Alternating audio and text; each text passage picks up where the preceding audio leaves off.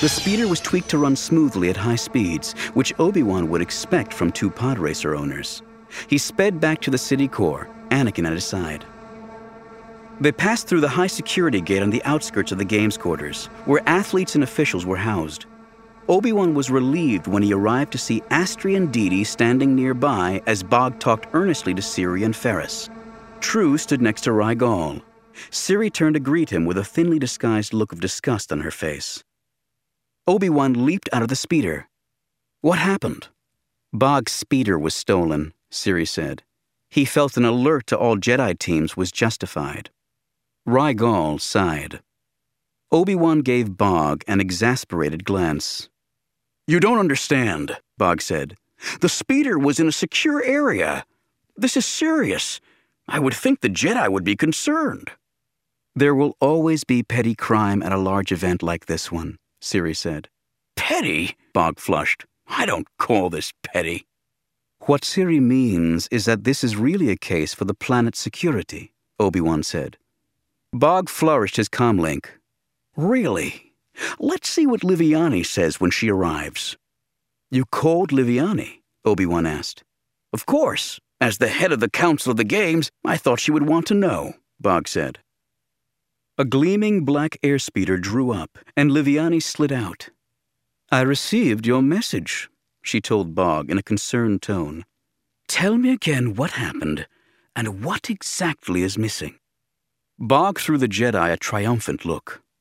The speeder was gone when Astri and I returned from the opening rituals, he said. As I told you, some personal possessions were inside.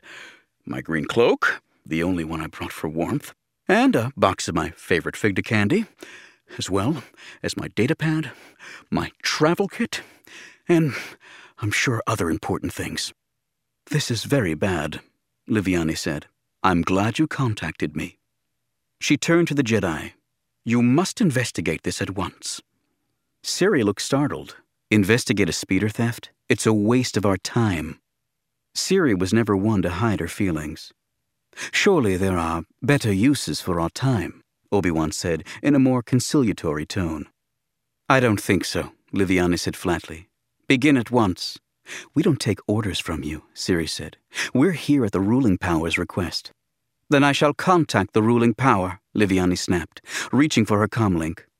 All I have to do is contact Maxo Vista. He will go to them at once, and they will order you.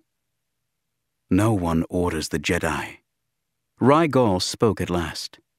We accept requests. Then we decide. Of course, Liviani said through tight lips. She shoved her comlink back into her cloak pocket. Then I request that this be investigated. Obi-Wan nodded shortly. In that case, we accept your request. One Jedi team will investigate. Liviani swept off in a swirl of robes and scarves. Siri drew closer to Obi-Wan. I still say this is a waste of time. Who knows how long it will take to investigate a theft? I do, Obi-Wan said. It will take exactly ten seconds. Then he looked hard at Didi, who coughed and looked away.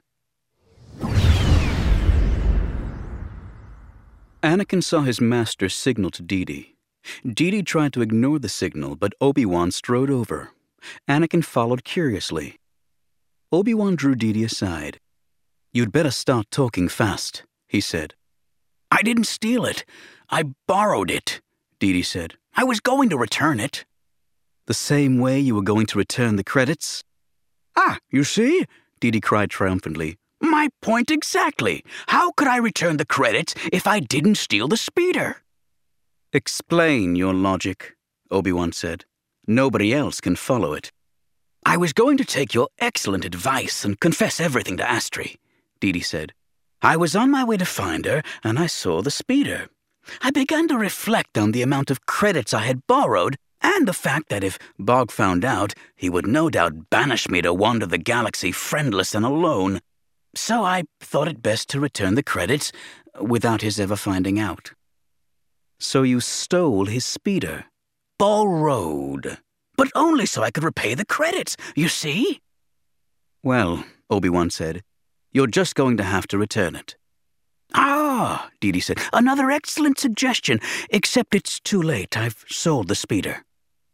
At least then you can give them the credits, Obi-Wan said with a sigh. But I can't.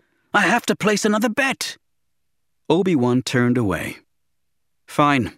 I'm no longer involved. I'm telling Bog who stole the speeder, and you can explain it any way you want. Wait! Didi screeched hurriedly.